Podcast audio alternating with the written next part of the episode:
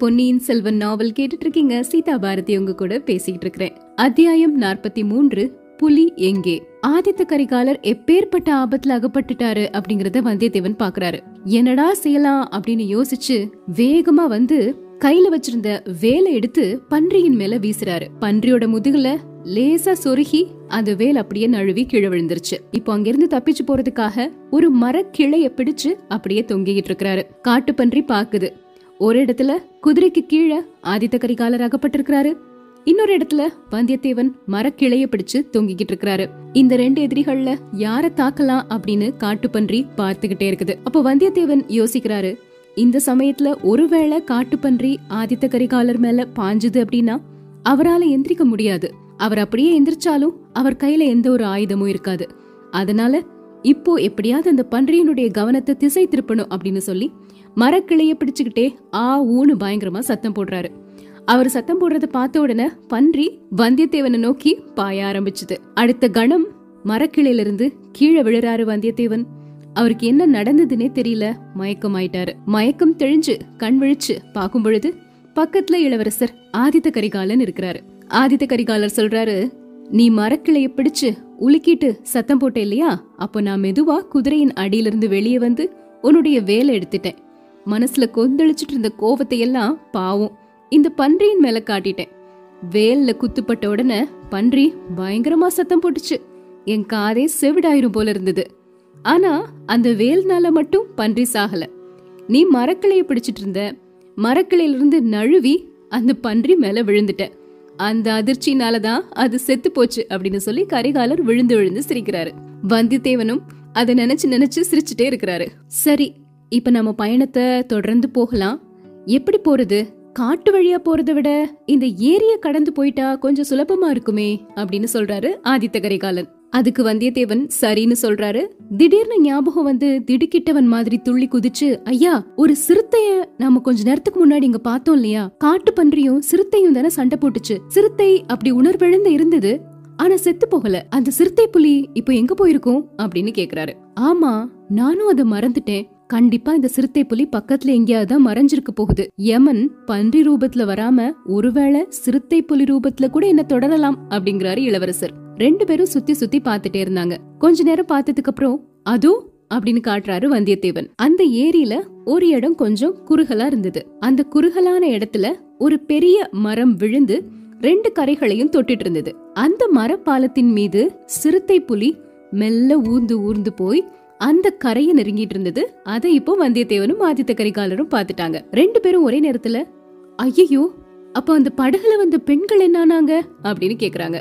இந்த வாய்க்காலுக்கு பக்கத்துல இருக்கக்கூடிய தீவின் கரையில தான் அந்த பெண்கள் ரெண்டு பேரும் இறங்கி இருக்கணும் அப்படிங்கிறாரு வந்தியத்தேவன். காயம்பட்ட சிறுத்தை ரொம்ப அபாயமானது அப்படிங்கிறாரு இளவரசர். சரி இப்ப எப்படி அந்த சிறுத்தை புலி இருக்கிற இடத்துக்கு நாம போறது?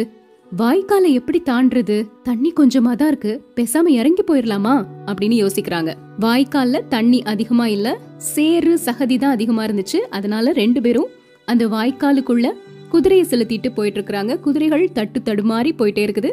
அந்த மரப்பாலத்தின் மீது சிறுத்தை புலி இருந்தது இல்லையா? அந்த இடத்தை நெருங்கி அவங்க ரெண்டு பேரும் போயிட்டு இருக்கிறாங்க கரிகாலன் கையில வில்லும் அம்பும் தயாரா வச்சிருந்தாரு. வந்தியத்தேவன் தன்னுடைய வேலை தயாரா வச்சிருந்தாரு. புலி மேல எந்த சமயத்துல வேணும்னாலும் எரியலாம் இல்லையா? அதுக்காக. திடீர்னு காட்டுல சாதாரணமா கேட்கக்கூடிய சத்தங்கள் எல்லாத்தையும் அடக்கிட்டு ஒரு பெண்ணின் குரல் அம்மா அம்மா புலி அப்படின்னு கத்தி கதற மாதிரி கேட்டுச்சு. அந்த குரல் யாருடையது அப்படின்னா மணிமேகலையினுடையது. வந்தியத்தேவன் வேல் எடுத்து வீசிடலாமா ஆனா ஒருவேளை சிறுத்தை புலி மேல படுறதுக்கு பதிலா அந்த பெண்கள் மேல வேல் பட்டுருச்சுன்னா என்ன செய்யறது அப்படின்னு யோசிக்கிறாரு. கரிகாலருக்கு அப்படிப்பட்ட தயக்கம் எதுவுமே இல்ல. வளைந்திருந்த வில்லிருந்து அம்பை கோர்த்து நல்ல குறி பார்த்து இழுத்து விட்டாரு. அம்பு விர்ருன்னு போய் சிறுத்தையின் அடி வயிற்றுல பாய்ஞ்சது. சிறுத்தை பயங்கரமா உருமிட்டு அங்க இருந்த அந்த ரெண்டு பெண்கள் மேலையும் பாய்ஞ்சது. அடுத்த கணம் என்ன நடந்ததுங்கிறது தெளிவாகவே தெரியல. சிறுத்தையும் பெண்களும் மறைஞ்சு போயிட்டாங்க. கொஞ்ச நேரம் கழிச்சு மூணு பேரும் வேற வேற இடத்துல தண்ணிக்குள்ள இருந்து தலையை நீட்டினாங்க. ஏரியின் நீரோடு ரத்தமும் கலந்து செக்கச்சவேல்னு காட்சி அளிச்சது அத்தியாயம் நாற்பத்தி நான்கு காதலும் பழியும். ஆதித்த கரிகாலரும் வந்தியத்தேவனும் பதறி போய் குதிரை மேல இருந்து குதிக்கிறாங்க. தண்ணீர் கரையோரமா பாய்ந்து வந்து பாக்குறாங்க அதுக்குள்ள சிறுத்தை தண்ணியில கொஞ்ச தூரம் போயிருச்சு. அது மிதந்ததை பார்க்கும்போது அது இறந்துருச்சு அப்படிங்கறது நல்லாவே தெரிஞ்சது. பெண்கள் ரெண்டு பேரும் அந்த புலியினால கொஞ்சம் காயப்படுத்தப்பட்டிருக்கிறாங்க அப்படிங்கறதும் தெரிஞ்சது. ஆதித்த கரிகாலர் வந்து மணிமேகலைய காப்பாத்துறாரு. வந்தியத்தேவன் நந்தினிய அந்த தண்ணியில இருந்து காப்பாத்தி வெளியே கொண்டு வர்றாரு. அப்படி தூக்கிட்டு வரும்பொழுது வந்தியத்தேவனின் உடல் நடுங்கிட்டே இருந்துச்சு. ஐயா ஏன் இவ்வளவு பதட்டம்? என்ன புலின்னு நினைச்சிட்டீங்களா? இல்லனா புலிய பாதுகாக்க நினைச்சு தப்பா என்ன கரை சேர்த்து கொண்டு வர்றீங்களா? ஏன் இவ்வளவு பதட்டம்? அப்படின்னு கேக்குறாங்க நந்தினி. வந்தியத்தேவன் சொல்றாரு இவ்ளோ கொடூரமான வார்த்தைகளை நீங்க சொல்ல வேண்டாம். உங்களை தொட்டு எடுத்துட்டு வர்ற மாதிரி நேர்ந்ததை நினைச்சுதான் கொஞ்சம் கலக்கம் அடைகிறேன் குற்றமுள்ள நெஞ்சு அதான் கலங்குது அப்படிங்கறாங்க நந்தினி. தேவி நான் எந்த குற்றமும் செய்யலையே. குற்றம் செய்யலையா? தஞ்சை கோட்டைக்குள்ள பிரவேசிக்கிறதுக்கு என்னுடைய உதவி உங்களுக்கு தேவைப்பட்டுச்சு. முத்திர மோதிரத்தை கொடுத்து உதவினேன். அப்புறம் என் அந்த புறத்துல திருட்டுத்தனமா வந்தீங்க. அப்பவும் உங்களுக்கு தீங்கு நேராம நான் காப்பாத்தினேன். அதுக்கு என்ன கைமாறு செஞ்சீங்க? எனக்கு தெரியாம என்கிட்ட சொல்லிக்காம திருடன மாதிரி தப்பிச்சு தானே ஓடி போனீங்க? பழையாறை இளைய பிராட்டிய சந்திச்சதுக்கு அப்புறமா திரும்பி என்கிட்ட வர்றதா சொன்னீங்க. அந்த வாக்குறுதியையும் நிறைவேற்றல. இதெல்லாம் குற்றம் இல்லையா அப்படின்னு கேக்குறாங்க நந்தினி. அந்த குற்றங்கள் எல்லாத்தையும் நான் ஒத்துக்கிறேன். ஆனா அதுக்கு ஒரு காரணம் இருக்குது. நான் பிறர்கிட்ட சேவகம் செய்யக்கூடியவன் ஆதித்த கரிகாலரோட கட்டளைக்கு கட்டுப்பட்டவன். நீங்க அதை எண்ணி பாத்தீங்கன்னா என் மேல குற்றம் சொல்ல மாட்டீங்க. சரி அது போகட்டும். இத்தனை நாளா என் பக்கம் நீங்க திரும்பியே பார்க்கல? அதுக்கு என்ன காரணம்? அப்படின்னு கேக்குறாங்க நந்தினி. தேவி நீங்க சோழ நாட்டு தனாதிகாரி பெரிய பழுவேட்டரையருடைய தர்ம பத்தினி பழுவேட்டரையரின் தர்ம பத்தினி. அப்படின்னு என்ன சொல்ல வேண்டாம். நான் அவருடைய மனைவியே இல்ல அப்படிங்கறாங்க நந்தினி. ஐயோ இது என்ன சொல்றீங்க? உண்மையத்தான் சொல்றேன். பலவந்தமா ஒரு பெண்ணை பிடிச்சிட்டு வந்து வச்சிருந்தா அவள் மனைவியா? பழம் தமிழ்நாட்டு பெண்கள் மனசுனால யார காதலிக்கிறாங்களோ? அவங்களத்தான் கணவனாவும் ஏத்துப்பாங்க. பலவந்த மனத்துக்கு அவங்க உடன்படுறதே இல்ல. ஆனா நீங்க அப்படிங்கறாரு வந்தியத்தேவன். நீங்க என்ன கேட்க வரீங்கன்னு எனக்கு தெரியும். பழுவேட்டரையருடைய பலவந்த மனத்துக்கு நான் எப்படி உடன்பட்டேன்னு தானே கேக்குறீங்க? ஒரு முக்கிய நோக்கத்துக்காகத்தான் உடன்பட்டேன். பழந்தமிழ்நாட்டு பெண்களுக்கு இன்னொரு சிறப்பியல்பும் உண்டு. அவங்க தங்களுக்கு இழைக்கப்பட்ட அநீதிக்கு பழி வாங்கியே தீருவாங்க. ஐயா உங்ககிட்ட நான் ஒண்ணு கேக்குறேன். என்னுடைய விரோதிகளை பழி வாங்குறதுக்கு நீங்க உதவி செய்வீங்களா? அப்படின்னு கேக்குறாங்க. கடைசியா நந்தினி சொன்ன அந்த வார்த்தைகள் வந்தியத்தேவனுடைய நெஞ்ச வஜ்ராயுதத்தினால பிளக்குற மாதிரியும் தலையில திடீர்னு பெரிய இடி விழுறது மாதிரியும் திக்கி திணறி திண்டாட வச்சிருச்சு. தேவி என்ன இது? எனக்கும் உங்களுக்கும் என்ன சம்பந்தம்? நான் எதுக்காக உங்களுக்காக பழி வாங்கணும்? சம்பந்தம் உண்டு. ஆனா அத பத்தி சொல்றதுக்கு இப்ப நேரம் இல்ல. அதோ இளவரசரும் மணிமேகலையும் பக்கத்துல வந்துட்டு இருக்காங்க நாளைக்கு நள்ளிரவு நேரத்துல நான் இருக்கிற அறைக்கு தனியா வந்தா எல்லா விவரத்தையும் சொல்றேன் அப்படிங்கறாங்க நந்தினி. அது எப்படி சாத்தியம் தேவி? நீங்க அந்த புறத்துல இருக்கிறீங்க?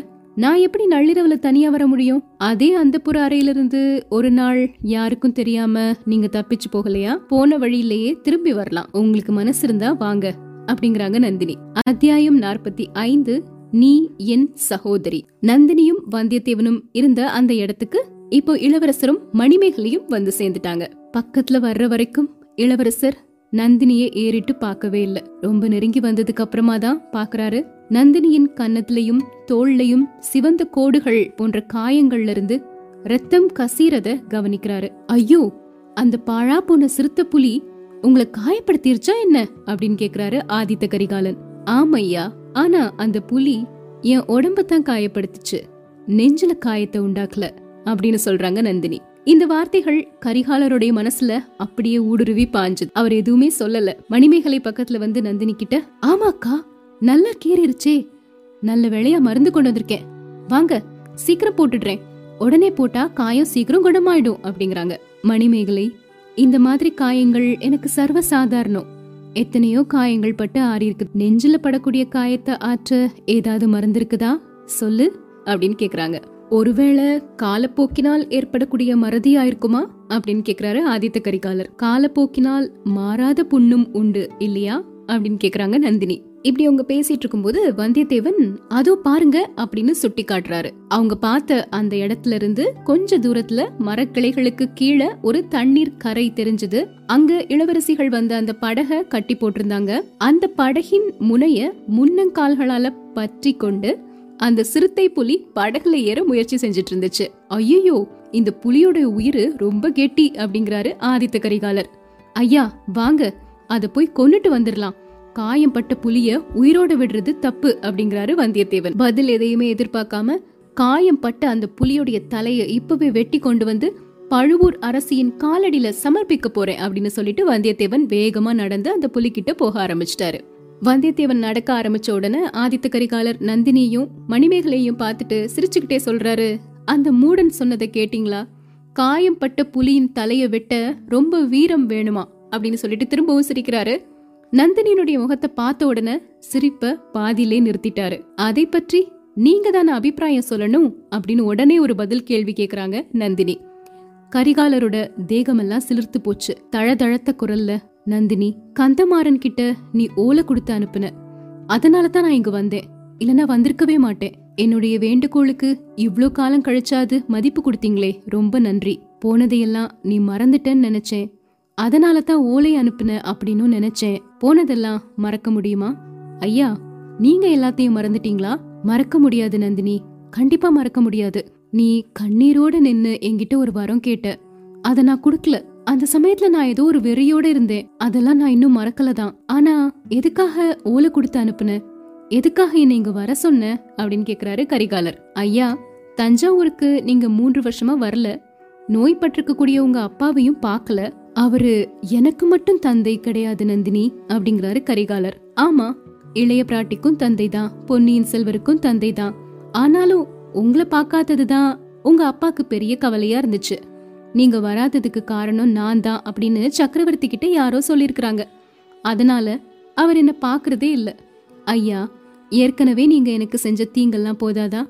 இந்த பழி வேற எனக்கு வேணுமா? அப்படிங்கிறாங்க நந்தினி. இது வரைக்கும் நான் செஞ்ச குற்றங்கள் எல்லாத்தையும் மறக்க முடியாம இருக்கலாம். ஆனா மன்னிக்க முடியாதா? இத்தனை காலம் கழிச்சதுக்கு அப்புறமும் நீ மன்னிக்க மாட்டியா என்ன? அப்படின்னு கேக்குறாரு கரிகாலன். கோமகனே நீங்க என்கிட்ட மன்னிப்பு கேக்குறது எந்த வகையிலுமே தகுதியற்றது. நீங்க புவி ஆளும் சக்கரவர்த்தியின் திருக்குமாரர். நான் பெற்ற தாய் தந்தையரால கைவிடப்பட்ட அனாதை பெண். இல்ல நந்தினி நீ அனாதை பெண் இல்ல. உன்கிட்ட எப்படி உண்மைய சொல்றதுன்னு தயங்கிக்கிட்டு இருக்கிறேன். இந்த பேதை பெண்ணிடம் நீங்க எது வேணாலும் தயங்காம சொல்லலாம். வழியோட போறவங்க எல்லாரும் என்கிட்ட ஏதேதோ சொல்லறதுக்கு தைரியமா வர்றாங்க. என்ன வம்புக்கு இழுத்து அவமதிக்கிறாங்க. ஆனா நீங்க எப்பவுமே என்கிட்ட கருணையோட தான் நடந்திருக்கிறீங்க. பழையாறை இளைய பிராட்டியோட கூட எனக்காக சின்ன வயசுல சண்டை பிடிச்சிருக்கிறீங்க. அவங்க உங்க சகோதரி நந்தினி. நீயும் என்னுடைய சகோதரி தான். குந்தவை மாதிரியே நீயும் என்னுடைய சகோதரி. நான் உன்னுடைய சகோதரன் அப்படிங்கிறாரு ஆதித்த கரிகாலர். கோமகனே நான் இன்னொருத்தரை கல்யாணம் பண்ணதுல இருந்து என்ன நீங்க சகோதரியா பாவிக்கிறீங்க. அது உங்க குலத்தின் பெருமைக்கு உகந்தது. ஆனா சக்கரவர்த்தியின் திருக்குமாரரை மூவுலகும் ஆள பிறந்தவரை நான் எப்படி என்னுடைய சகோதரரா கருத முடியும்? அப்படிங்கிறாங்க நந்தினி. நான் சொல்றத நீ சரியா புரிஞ்சுக்கல நந்தினி. உண்மையாகவே நீ என்னுடைய சகோதரி மூ உலகும் ஆளும் சக்கரவர்த்தியின் திருக்குமாரி. அதை கேட்ட உடனே நந்தினி கலகலகலன்னு சிரிக்கிறாங்க. உங்களுக்கு சித்தம் குழம்பி இருக்குதா? இல்ல எனக்கு தான் பைத்தியம் பிடிச்சிருக்குதா? தெரியல. சித்த பிரம்மையும் இல்ல பைத்தியமும் இல்ல. அப்படின்னா இந்த பேதையை கிண்டல் செய்றீங்களா? என்ன பார்த்து சொல்லு நந்தினி. உன்னை கிண்டல் பண்ற மாதிரி உனக்கு தோணுதா? ஐயா நீங்க என்னுடைய முகத்தை பார்த்து சொல்லுங்க. என்ன பார்த்தா சக்கரவர்த்தியின் திருக்குமாரின்னு உங்களுக்கு தோன்றுதா? நந்தினி நீ அஞ்சு வயசு பெண்ணா இருக்கும்போது உன்னுடைய முகத்தை முத முதலா பாத்திருக்கிறேன் உன் முகத்துல ஜொலித்த அந்த இணையில்லாத சௌந்தரியத்தை பார்த்து வியந்திருக்கிறேன். அதுக்கு காரணம் இப்போதான் தெரிஞ்சது. சோழ குலத்துல வாழ்க்கைப்பட்டவங்கள்லயே வைதும்பராஜன் மகள் கல்யாணிக்கு இணையான அழகுடையவர் யாருமே இல்லை அப்படிங்கிறது உலகத்துக்கே தெரியும். அவங்க என்னுடைய பாட்டி. இன்னமும் பழைய அறையில உயிரோடு தான் இருக்காங்க. எழுபது வயசானதுக்கு அப்புறமா கூட அவங்க முகத்துல விளங்கக்கூடிய தெய்வீக அழகு கண்களை கூச செய்யும். அவங்க அழகெல்லாம் இப்போ உன்கிட்ட தான் தஞ்சம் புகுந்திருக்குது. அது ஏன் கிட்டயும் இல்ல? இளைய பிராட்டி கிட்டயும் இல்ல? அருள்மொழி கிட்டயும் இல்ல? என்னுடைய தந்தை மூலமா உன்கிட்ட தான் வந்திருக்குது. ஐயா என்ன சொல்றீங்க? உண்மையிலே உங்களுக்கு சித்த கோளாறு தான். இல்லனா என்னுடைய காதுகள்ல ஏதாவது கோளாறு இருக்கணும். இல்ல நந்தினி சித்த கோளாறும் இல்ல காதல கோளாறும் இல்ல. நீ என்னுடைய அப்பாவோட மகள். அதனால என்னுடைய சகோதரி சக்கரவர்த்தி என்னுடைய அம்மாவை கல்யாணம் பண்றதுக்கு முன்னாடி ஈழ நாட்டுல ஒரு தீவுல ஒரு பெண்ணை காதலிச்சு காந்தர்வ மனம் செஞ்சுக்கிட்டாரு. அவருடைய புதல்வி நீ. அதனால என்னுடைய சகோதரி நீ அப்படின்னு ஒரு ஆச்சரியம் ததும்பிய குரல்ல சொல்றாரு ஆதித்த கரிகாலர். நந்தினி ஒரு மாதிரி திகைப்பு அடைஞ்ச மாதிரி கொஞ்ச நேரம் ஆதித்த கரிகாலரை பார்த்துட்டே இருக்கிறாங்க. அப்புறம் அவங்க முகத்துல ஒரு தெளிவு வருது. ஐயா இந்த செய்தியத்தான் நீங்க காஞ்சில இருந்து புறப்பட்டதுக்கு அப்புறமா தெரிஞ்சுக்கிட்டீங்களா? இந்த செய்தியை உங்களுக்கு சொன்னவரு வந்தியத்தேவரா? அவர்தான். ஆனா அவரா சொல்லல. இளைய பிராட்டி குந்தவை தான் அவன்கிட்ட சொல்லி அனுப்பியிருக்கிறா. உங்களையும் என்னையும் பிரிச்சு வைக்கிறதுக்கு எத்தனையோ சூழ்ச்சிகளை ஆதி நாள்ல இருந்து அவங்க செஞ்சு வந்திருக்கிறாங்க. அவங்க சூழ்ச்சிகள் இன்னும் முடியல போல. இல்ல நந்தினி நீ நினைக்கிறது தப்பு. இதுல சூழ்ச்சி எதுவுமே இல்ல. சின்ன வயசுல உன்னையும் என்னையும் பிரிச்சு வைக்கிறதுக்கு பெரிய பிராட்டி செம்பியன் மாதேவி நிறைய முயற்சி செஞ்சிருக்கிறாங்க. அதெல்லாம் எனக்கு புரியல. அதுக்காக நிறைய கோபம் அடைஞ்சிருக்கிறேன். அவங்க எவ்வளவு பயங்கரமான விபத்துல இருந்து நம்மள தடுத்து காப்பாத்திருக்காங்கன்னு இப்பதான் தெரியுது. ஆனா அவங்க உண்மையை அப்பவே சொல்லிருக்கலாம் சொல்லாத காரணத்தினால உனக்கு பெரிய அநீதி செஞ்சுட்டாங்க. எனக்கும் தீங்கு செஞ்சுட்டாங்க. போனது போகட்டும். நடந்ததையெல்லாம் ரெண்டு பேரும் மறந்துடுவோம் மறக்க முடியலனாலும் மன்னிச்சிருவோம். சரி வல்லத்து இளவரசர் வந்தியத்தேவன் இந்த கதையை மட்டும் தான் சொன்னாரா? வேற ஏதாவது சொன்னாரா? கரிகாலன் கொஞ்சம் தயங்கிட்டு சொல்றாரு. ஆமா இன்னொரு செய்தியும் சொன்னான். நீ பாண்டிய நாட்டு சதிகாரர்களோட சேர்ந்திருக்கிறதா சொன்னான். சோழர் குலத்தையே கரு வறுத்து விட கங்கணம் கட்டிட்டு இருக்கிறதா சொன்னான். கொள்ளிடக்கரை காட்டுல பள்ளிப்படை அருகில் ஏதோ ஒரு சிறுவனை வச்சு மணிமகுடம் சூட்டியதாகவும் சொன்னான். நந்தினி அது எல்லாத்தையும் நீ மறந்துரு. சோழர் குலத்தின் பெருமைக்கெல்லாம் என்னை போல உரிமை உள்ளவள் நீ. சுந்தர சோழ சக்கரவர்த்தியின் புதல்வி. எங்கள் அருமை சகோதரி உனக்கு இதுவரைக்கும் செஞ்ச அநீதிகளுக்கெல்லாம் பரிகாரம் செய்யறதையே என்னுடைய முதல் கடமையா வச்சு இனிமே நான் நடந்துப்பேன் அப்படிங்கிறாரு கரிகாலன். கோமகனே நீங்க இதுக்கு முன்னாடி எனக்கு செஞ்ச துரோகங்கள் குற்றங்கள் எல்லாத்தையும் மன்னிச்சிடுறேன். ஒருவேளை மறக்க கூட செய்வேன். ஆனா இன்னைக்கு செஞ்ச துரோகத்தை இன்னைக்குமே என்னால மறக்கவும் முடியாது மன்னிக்கவும் முடியாது. ஐயோ இன்னைக்கு நான் என்ன செஞ்சேன்? நான் அறிஞ்சு எந்த ஒரு துரோகமும் செய்யலையே அப்படின்னு பதறாரு ஆதித்த கரிகாலன். சொல்றேன். அதோ வர்றானே அவனை பாருங்க. வந்தியத்தேவனையா சொல்ற? ஆமா. புலியுடைய தலைய கொண்டு வராம வெறுங்கையோட வர்றான். அவன்தான். ஒரு நாள் தஞ்சையில என்ன பார்த்தான். என்னுடைய பாதம் அவன் மேல பட்டுதுன்னா அதை ஒரு பாக்கியமா கருதுவேன் அப்படின்னு சொன்னான். அவனை என்னுடைய காலால தொட்டு உதைக்கவும் நான் இஷ்டப்படல. என் வேலைக்காரர்கள் எல்லாம் அழைப்பேன் அப்படின்னு சொன்ன உடனே ஓடிட்டான். அவனுடைய நீசத்தனமான எண்ணத்துக்கு நான் இணங்காததுக்கு உங்ககிட்ட இவ்வளவு பயங்கரமான கற்பனைகளை எல்லாம் புனஞ்சு சொல்லியிருக்கிறான். நான் விரும்பினா உங்களுடைய தலையவே கொண்டு வந்து கொடுக்கறதா என்கிட்ட உறுதி சொல்லிட்டு போனான். இதெல்லாம் நான் உங்ககிட்ட சொல்லிடுவேனோ அப்படின்னு அவனுக்கு பயம்.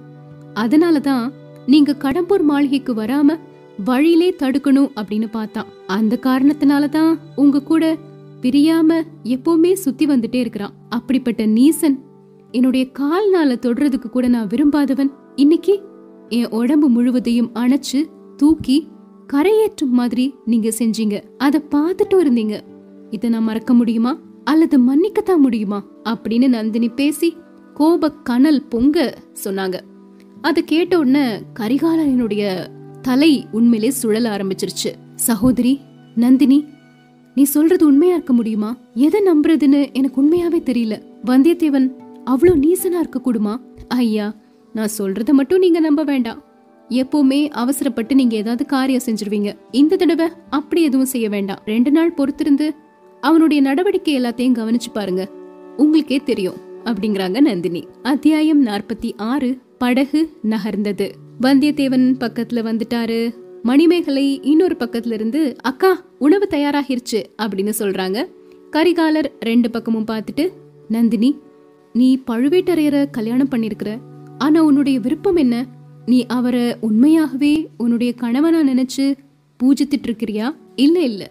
அவர் மேல எனக்கு அளவில்லாத நன்றி இருக்குது. ஆனா அவரோட சேர்ந்து நான் மனை வாழ்க்கை நடத்தல. ஐயா நான் ஏழை குடியில பிறந்தவள். பிறந்தவுடனே கைவிடப்பட்டவள்.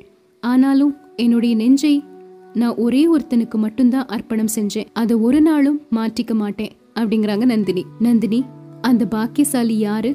வேண்டாம். அத சொல்ல வேண்டாம். நீ யார்? உண்மைய சொல்லு. நீ என்னுடைய தந்தையின் மகள் இல்லைன்னா என்னுடைய சகோதரி இல்லைன்னா ஆழ்வார்க்கடியானோட கூட பிறந்தவளும் இல்ல அப்படின்னா நீ யாரு? அத மட்டும் சொல்லிடு நந்தினி. அதை தெரிஞ்சுக்கலன்னா எனக்கு பைத்தியமே பிடிச்சிரும். அப்படிங்கிறாரு ஆதித்த கரிகாலர். அது உங்களுக்கு தெரிவிக்கணும்னு நானும் ஆசைப்படுறேன். ஆனா உங்க தோழரும் என்னுடைய தோழியும் இதோ பக்கத்துல வந்துட்டாங்க. திரும்பவும் ஒரு சந்தர்ப்பம் கிடைக்கும் போது கண்டிப்பா சொல்றேன் அப்படிங்கிறாங்க நந்தினி. நந்தினியினுடைய அந்த வஞ்சகமான வார்த்தைகளும் வந்தியத்தேவன் மேல அவள் சுமத்தி அந்த பயங்கரமான பழியும் இந்த கதையை தொடர்ந்து கேட்டுட்டு வரக்கூடிய நமக்கு ஒருவித அருவறுப்பு தான் தரும் இல்லையா? ஆனாலும் நமக்கு தெரிஞ்ச வரைக்கும் நந்தினியின் பிறப்பையும் வாழ்க்கை நிகழ்ச்சிகளையும் யோசிச்சு பார்த்தோம்னா அது அவ்வளவு வியப்பா இருக்காது. மனிதர்களுடைய குணாதிசயங்கள் பரம்பரை காரணமா ரத்தத்துல ஊறியிருக்கக்கூடிய இயல்புகள் மூலமா தான் வருது. சூழ்நிலைனாலையும் பழக்க வழக்கங்கள்னாலையும் வாழ்க்கை அனுபவங்கள்னாலையும் அது மாறுதல் அடையும். ஊமையும் செவிடுமாகிய மந்தாகினி காட்டுல பெரும்பாலும் வாழ்ந்தவங்க. வனவிலங்குகள் கிட்ட இருந்து தப்பிச்சுக்கிறதுக்காக எவ்வளவோ ஜாக்கிரதையா இருந்திருக்கிறாங்க. அவங்க உயிர் தப்புறதுக்காக சில சமயம் அந்த மிருகங்களை கொடூரமா கொல்லவும் செஞ்சிருக்கிறாங்க. ரொம்ப காலம் வரைக்கும் பால் போல தூய்மையா இருந்த மந்தாகினியின் உள்ளத்துல ஒரு சமயத்துல அன்பு அப்படிங்கிற அமுத ஊற்று சுரந்தது. விரைவிலே அந்த ஊற்று வறண்டு அவளுடைய மனசு ஒரு வறண்ட பாலைவனம் மாதிரி ஆகிருச்சு. விதியின் விளையாட்டு மந்தாகினிய ஒரு பெரிய ஏமாற்றத்துக்கு உள்ளாக்கிருச்சு. அதனால ஏற்பட்ட அதிர்ச்சி அவளுடைய புத்தியவே பேதலிக்க வைக்கிற மாதிரி செஞ்சிருச்சு. நாளாக ஆக மந்தாகினியின் நெஞ்சில ஏற்பட்ட காயம் ஆறியது. அன்பாகிய அமுத ஊற்று திரும்பவும் சுரக்க ஆரம்பிச்சது. சுந்தர சோழர் மேல கொண்ட காதல் எல்லாத்தையும் அவருடைய அருமை புதல்வனாகிய அருள்மொழியின் மீது பிள்ளை பாசமா மாற்றி செலுத்த ஆரம்பிச்சாங்க மந்தாகினி. மந்தாகினியின் புதல்வியாகிய நந்தினி கிட்டையும் தாயின் குணாதிசயங்கள் பல விதங்கள்ல இயற்கையாகவே அமைஞ்சிருந்தது. ஆனா தாயை உலகம் வஞ்சித்ததை விட மகளை அதிகமாக வஞ்சித்தது பெற்ற தாயினால கைவிடப்பட்டாள் நந்தினி. பிறர் வீட்டுல வளர்ந்தா காட்டு மிருகங்கள்னால அன்னைக்கு ஏற்பட்ட தொல்லைகளை காட்டிலும் நாட்டு மனிதர்களால அந்த பெண் நந்தினி அதிக கொடுமைகளுக்கு உள்ளானாள். இள வயசுல அரச குலத்தினரால் அவமதிக்கப்பட்ட போதெல்லாம் அவ நெஞ்சில் வைரம் பாய்ந்து நிலைத்து விஷத்தினும் கொடிய துவேஷமாக அது மாறுச்சு. துவேஷத்துக்கு மாற்று அளிக்கக்கூடிய அன்பு அப்படிங்கிற அமுதம் நந்தினிக்கு கிடைக்கவே இல்ல. அவ யார் யார்கிட்ட அன்பு வச்சாளோ அவங்க ஒண்ணு அவளை அலட்சியம் செஞ்சு புறக்கணிச்சாங்க. அல்லது துரதிர்ஷ்டத்துக்கு உள்ளாக்கி இறந்து போனாங்க. அவளை அவமதிச்சவங்களும் அவளால வெறுக்கப்பட்டவங்களும் மேன்மையோட வாழ்ந்தாங்க. ஒரு பெண்ணின் உள்ளத்தை நஞ்சை விட கொடியதாக்குறதுக்கு இதை விட வேற என்ன காரணங்கள் வேணும்? அவளை வஞ்சித்தவர்களையும் அவமதித்தவர்களையும் பழி வாங்குறத தவிர அவளுடைய உள்ளத்துல வேற எதுக்குமே இடம் இல்ல. அதுக்கு வேண்டிய சூழ்ச்சி திறன்கள் அன்னையின் கர்ப்பத்துல இருந்த நாள்லயே அவளுடைய ரத்தத்துல சேர்ந்து இருந்துச்சு வாழ்க்கையில நந்தினி பட்ட அல்லல்களும் ஏமாற்றங்களும் பயங்கர அனுபவங்களும் அவளுடைய உள்ளத்துல இருந்து இரக்கம் அன்பு போன்ற மிருதுவான பண்புகளை அடியோட துடைச்சு இரும்பினும் கல்லினும் கடினமான ஒரு இதயமா அவ இதயத்தை மாற்றி இருந்தது. கதையில இனி வரக்கூடிய நிகழ்ச்சிகளை நாம நல்லா அறிஞ்சுக்கணும் அப்படின்னா நந்தினியினுடைய இந்த குணாதிசயத்தை கண்டிப்பா நாம புரிஞ்சுக்கணும். நாலு பேரும் வந்தாங்க. சாப்பிட ஆரம்பிச்சாங்க. சாப்பிட்டு கொஞ்ச நேரம் ஆனதுக்கு அப்புறம் மணிமேகலை அக்கா நம்ம திரும்பி புறப்படலாமா? படகு எடுத்துட்டு வர சொல்லட்டுமா? இவங்க நம்ம கூட வர்றாங்களா? இல்ல குதிரை மேல வந்த வழியே போறாங்களா? அப்படின்னு கேக்குறாங்க. ஏரியில முதல்ல சின்ன சின்ன அலைகள் எழும்பி வந்தது. வர வர அந்த அலைகள் பெரிதாகி பயங்கர புயலா மாறி கட்டுமரம் ஒன்றை அடியோட பெயர்த்து தள்ளுச்சு. நாலு பேரும் திடீர்னு பதறிட்டு சுத்தி சுத்தி பாக்குறாங்க. கடுமையான புயல் காற்று. திடீர்னு நந்தினி ஐயையோ படகு எங்க? அப்படின்னு அலறாங்க. கட்டி போட்டிருந்த இடத்துல படக காணல. உத்து பார்க்கும்போது ரொம்ப தூரத்துல படகு அலைகளால அப்படியே நகர்ந்து போனது தெரிஞ்சது. இப்ப என்ன செய்யறது அப்படின்னு நந்தினி கேக்குறாங்க. உங்க ரெண்டு பேருக்கும் குதிரை ஏற தெரிஞ்சா ஏறி போயிருங்க. நாங்க சமாளிச்சுக்கிறோம் அப்படிங்கிறாரு வந்தியத்தேவன். இந்த புயல் காற்றில் காட்டு மரங்கள் எல்லாம் பெயர்ந்து விழுந்து எங்களை சாகடிக்கிறதுக்கு வழி செய்றீங்களா? அப்படிங்கிறாங்க நந்தினி. அதெல்லாம் வேண்டாம். புயலின் வேகம் தணிற வரைக்கும் இங்கேயே இருப்போம். அங்க போய் என்ன செய்ய போறோம்? சமையலுக்கு தேவையான பொருட்கள் இருக்குது. பாடுறதுக்கு மணிமேகலை இருக்கிறா. இவ்ளோ சந்தோஷமா? நான் சமீபத்துல இருந்ததே இல்ல அப்படிங்கிறாரு கரிகாலர். இளவரசே அது சரியில்லை. சம்புவரையரும் கந்தன்மாரனும் என்ன நினைப்பாங்க? அப்படிங்கிறாரு வந்தியத்தேவன். யாரும் கவலைப்பட வேண்டாம். என்னுடைய தந்தை இந்த புயல் காற்றை பார்த்த உடனே நமது துணைக்கு பெரிய படகுகளை அனுப்பி வைப்பார் அப்படிங்கிறாங்க மணிமேகலை. அவங்க சொன்னது கொஞ்ச நேரத்துக்குலாம் உண்மையாகிருச்சு. ஏறக்குறைய கப்பல் மாதிரி சொல்லக்கூடிய பெரிய படகுகள் அந்த தீவை நோக்கி வந்தது. அதுல ஒன்றுல சம்புவரையரே இருந்தாரு. அவங்க நாலு பேரும் பத்திரமா இருக்கிறத பார்த்து ரொம்ப மகிழ்ச்சி அடைந்தாரு. அவங்கள ஏற்றி கொண்டு அலை கடல் போல் பொங்கி கொந்தளித்த அந்த ஏரியில் ரெண்டு படகுகளும் திரும்பி போக ஆரம்பித்தன. இதோட பொன்னியின் செல்வன் நான்காம் பாகம் நிறைவடைந்தது. நாளை ஐந்தாம் பாகத்துல என்ன இருக்குதுங்கிறத தெரிஞ்சுக்கலாம்.